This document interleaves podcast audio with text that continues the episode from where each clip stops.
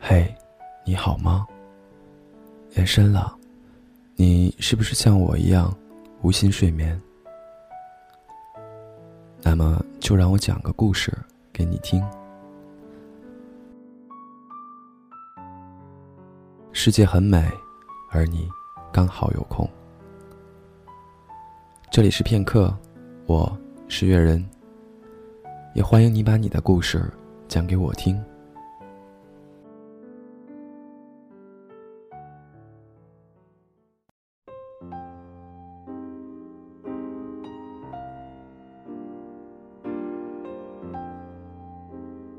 今天呢，月人给大家分享的一篇文章，同样是来自洛瑞生。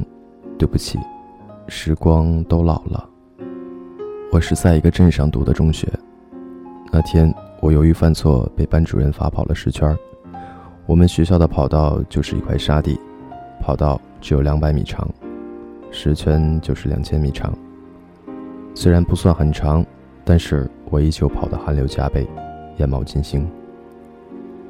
我那群狐朋狗友就在一边笑，让我跑快一点，但是我的腿越来越重，最后完全是挪动了，汗水流进眼睛里，让人睁不开眼，更别说转头去看了。我几乎是闷头跑着，世界上只剩下我一个人。但是我不知道为什么，我能将那夏天的风、蝉鸣以及我朋友的笑听得那么清楚。以至于很多年后，我都还记得。这时，我空白的大脑忽然想起了杨小溪来，不知道她现在怎么样了。我记得，我就是因为从后面偷偷剪掉了她一撮头发，而被罚跑的。我记得那时她像是兔子一样跳了起来，转过身盯着我手里轻轻飞扬的头发，一会儿后，眼泪就大颗大颗的滚出来。我先还是笑。后来就沉默了。我知道，我真的惹他伤心了。现在我脑子里全是杨小溪，完全忽视了我朋友在旁边喊：“杨月，还有一圈，冲刺，冲刺！”我费力的抬起头，想在围观我的人群中找到杨小溪，可是看了几次都没有看到。她是个安静的女孩，应该不会喜欢看我跑步吧。这时，我忽然想起头发来。对了，头发去哪儿了？我赶紧停下来，在我身上到处找。我的样子估计很滑稽，使得围观我的同学有一阵哄笑。我没有管，我终于在口袋里找到了杨小溪的那一撮头发，然后笑了起来。跑十圈值了。跑完后，我一身臭汗的回到了教室。那时候也不会很讲究。就等着风把身上的臭汗吹干，以至于空气中都有一股汗味儿。这使得我误以为阳光的味道和这个差不多。我和我的狐朋狗友打闹了一会儿，杨小溪突然就进来了。于是我窘迫地看着他。杨小溪看了一眼，没说话，就回到了座位。我看着他头发上的缺口，若有所思。杨小希已经将头发扎了起来，这样缺口就不是那么明显。上课时，我给他写了一张纸条，说对不起，他收了，但是许久都没回。我一下子就忐忑起来，望着他的背影发愣。他一定不善于做这样的事情。整节课，杨小希都没有回我的纸条，一抹淡淡的失落照在了我的心里。那时学校为了给我们补课，规定每个人都必须要住校。尽管杨小溪家和学校并不远，但他也来住校了。女生的寝室楼和男生的寝室楼相对而立，一推开门就能看到对面的女生。那时我们班男生顶喜欢在下午时站在走廊上看对面的女生聊天、洗头发，呃，真是温柔的一幕。有一次，我看到杨小溪在那里洗头发，她打来水，晃悠悠地提上去，然后将头发前倾，慢慢地洗起来。我就在对面默默地看着。我忽然想起我剪她头发的事情，忽然一下子就笑了起来。杨小溪身上总有一股淡淡的洗发水味，轻柔的像是一抹斜阳。我坐在她的后面，长趴着，就闻她的洗发水的味道，就能发呆一下午。我朋友就在外面喊我踢球，总要喊几遍，我才依依不舍地走出去。踢球我是好手，我总希望杨小溪能来看，但是杨小溪从来没有来过。尽管我们班的女生下午时总会抱着英语书，坐在足球场旁背，然后边背边看我们踢球，可是我从来没有在我们班的女生里看到她，以至于我踢球的浑身无力。但是只要看到杨小溪的身影，她走在走廊上，从足球场旁边经过，我就一下子打了鸡血，大声的吼着，卖力的踢着。可是这些都不能换来杨小溪偶然的回头。踢完球后，我们还有一个娱乐项目，就是在教室比赛喝水，一个人一杯一杯的喝，谁先喝不下去，谁就输了。输的惩罚还是喝水，很傻吧？但那时我们就是这样的。那时我们班的水老是不够用，一桶水扛来，半天就没了。我喝水喝得特别的猛，一杯一口就灌下去了。我承认，我这么做只是想引起杨小溪的注意，可是杨小溪没注意，班主任却先注意到了。他发现了我们喝水比赛的秘密，于是有天班会，他扛来了两桶水，将我们几个叫上去，然后让我们喝。他笑着说：“这次让你们喝个够。”那时我们都傻眼了，但是也只能喝。就在那个时候，我发现杨小希笑了，他抿着嘴，想笑却又不敢笑，只能低着头，用力掐着腿，让自己不要笑。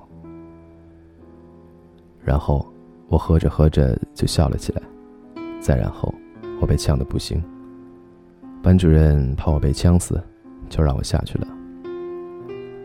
终于。一天晚上，我给杨小溪写了一封情书，这是我生平第一次写情书。我不知道怎么写，就照着书上抄。可是写好后就被我撕掉了，陷入了一种哀伤的境地。最后，我怀着忐忑的心情乱写一通，也没有誊抄，直接趁夜将一封莫名其妙的情书塞到了他的桌肚里。第二天，我胆战心惊地去教室。一进教室，我就看到了杨小溪，趴在桌子上，她哭了。我一下子后悔起来，可是这时想把情书收回来，也来不及了，就如坐针毡地坐在了他的后面。整个早上，我都神游屋外，而杨小溪也没有任何表示。中午时，我没有一点胃口吃饭。就坐在座位上发呆，教室里只剩下我一个人，我特别失落。这时，我突然看到杨小溪转回了教室，他紧绷着脸，也没有看我，径直地坐回了座位。我望着他的背影，不知所措。这时，他突然对我说：“你不吃饭吗？”我说：“不想吃。”他说：“我也不想吃。”然后。我们就保持着沉默。风从窗户里吹进来，吹在他的头发上，吹过他的耳梢，吹过他的眼角。我感觉到了一种伤感。他大概也是这样吧。我说：“你还在哭吗？”他摇了摇头。我说：“对不起。”他又摇了摇头，说：“不要说对不起。”我说：“我还不该剪你的头发。”他忽然笑了起来，背过头来看着我。我看到他的眼睑几乎是透明的，他美极了。我就这么和杨小溪在一起了，但是杨小溪怕别人知道，让我在有人时都装作和他不熟的样子，我也只能诺诺听命。那时我真是太喜欢他了。他任何一句话，我都谨记在心；他的每个眼神，都在我心里激起了片片涟漪。那时我们唯一的相处时光，就是在中午躲在教室说话，或者晚自习后去天台坐着聊天。那时杨小溪眯着眼睛看着远处，淡淡的问我说：“你说我们十年后会是怎么样的？”我说不上来，我尽力的去想，但是什么都没有想到。杨小溪说：“我希望十年后你还在我的身边。”我就在心里发誓说：“十年后一定要在杨小溪身边。”青春在继续着，我的唇也在继续泛着。有一次，杨小溪问我说：“韩月，你天生就是搞笑的吗？”我迷惑不解的看着他。他微低着头说：“为什么我看着你就想笑？”我就抓着后脑勺傻笑起来。后来我踢球时看到了杨小溪，坐在足球边的草坪上，埋着头看着树，偶尔抬起头，对我嫣然一笑。我就浑身充满了力气。那时我和他在一起时，还感觉不好意思，不敢看他，很多话不敢对他说。于是我照样给他写情书，许多我不敢说的话、做的事，我都在信里。给他说，他也回我的信，我们就有了两套交流机制。我忘记了我们这样有多久，反正后来我就胆子大了，也不含蓄了，经常摸着杨小溪的头逗她、笑她、凶她。那时的时光真好啊。有次晚上，我们和别的男生打架，被杨小溪知道了，他担心死了，第二天哭了好久好久。他怕我再去打架，就让我和他一直在一起，吃饭呀、上下晚自习呀，都一起，直到很久后，他才放下心来。我现在想起我第一次捧杨小溪的手，吻她的唇，心都激动的不行，似乎这么多年，并没有过去。而我的心很少再这么激动了。结婚，挣到人生的第一桶金，有了孩子，买了车。等等等等，都再也没有那么激动。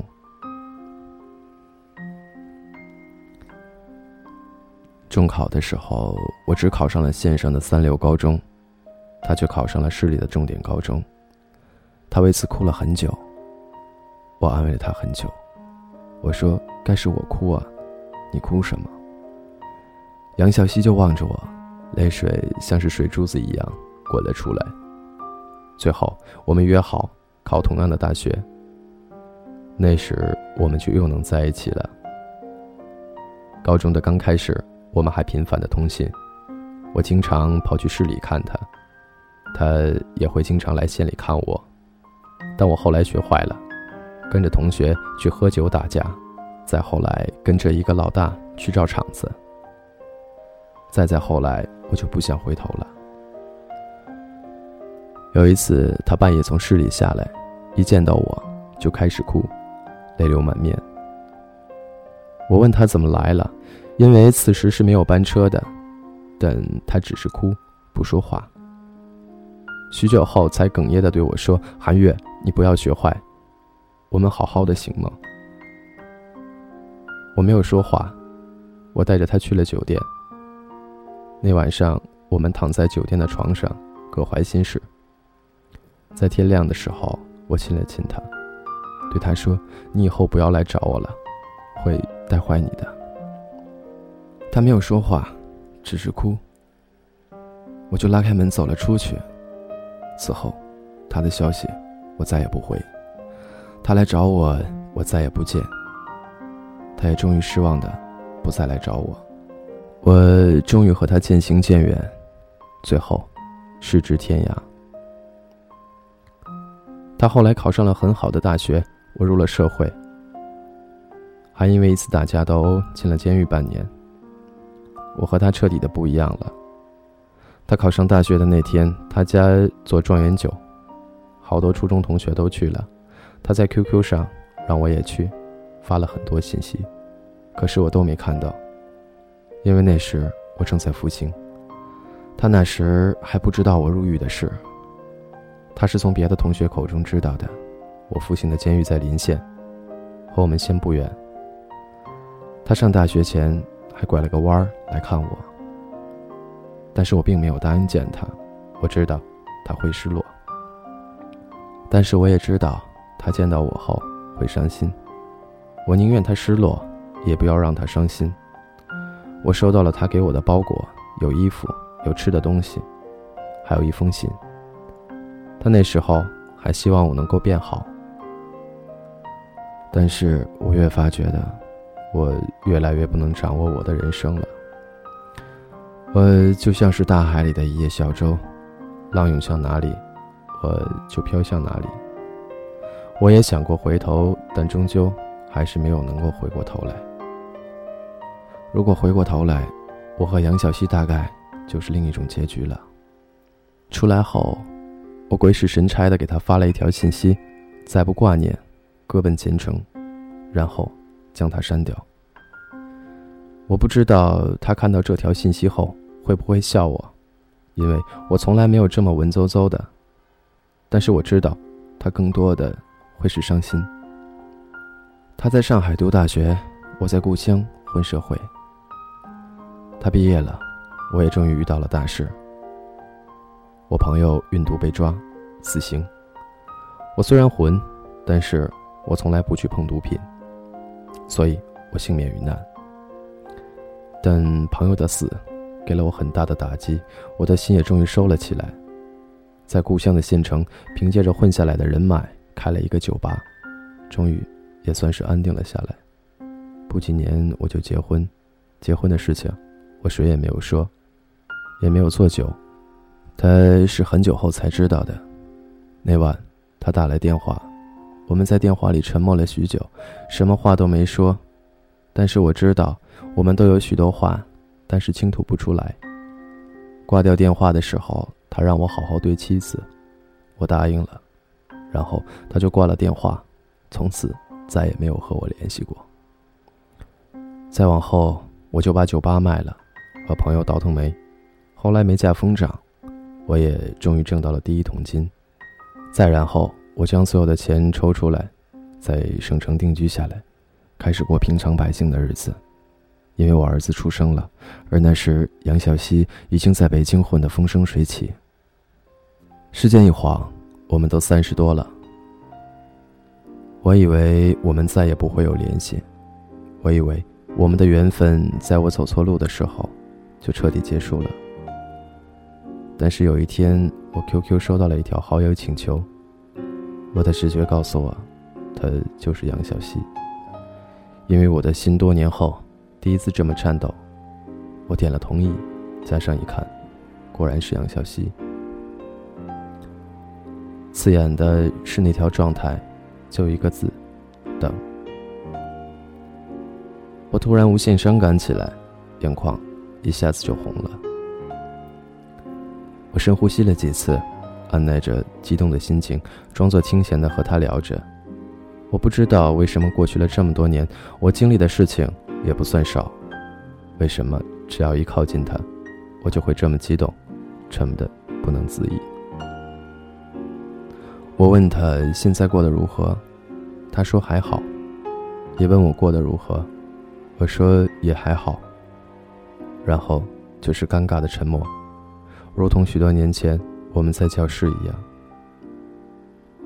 再然后，我们扯了一下初中同学，但也很快聊完了。毕竟这么多年，同学们都没有见过。我呵呵笑了几声，那时我还不知道“呵呵”在网上是冷笑嘲讽的意思。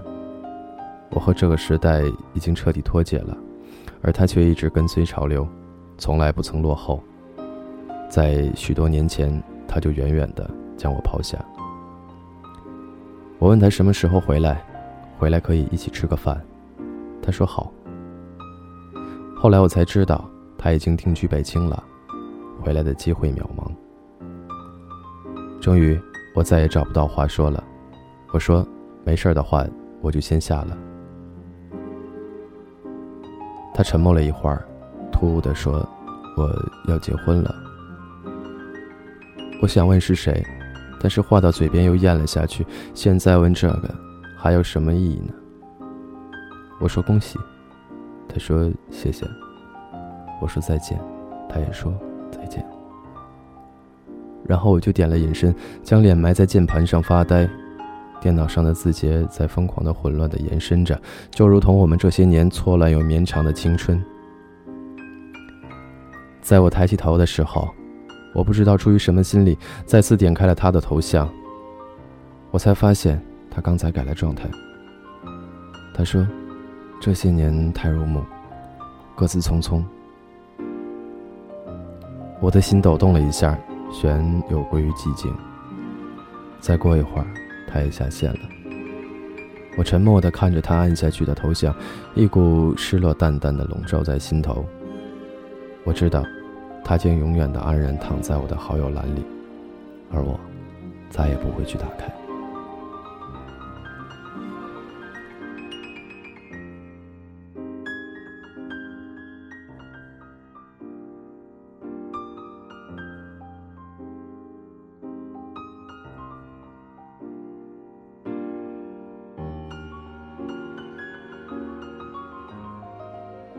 那么今天的故事就到这里。读完这一篇文字的时候，月人的心里其实很不舒服。说真的，一种莫名的情绪笼罩在心头。我不能说自己的眼眶真的红了，但我想每一个人心中都会有一个曾经让你觉得难忘又难以释怀的那个他。不管你是男生还是女生，也许。在你的生命中，那个他将永远的存在，直到很久，也直到很久。就像月人此时心中也会去想到曾经的那个他，但时间终究是过去了，时间过去了，就再也不会回来了。今天的故事就到这里了，我此刻的心里面真的是。被这篇文章所触动吧，也希望听众朋友们，你们也能被文中所表达的东西所感动所触动。早些安睡吧晚安。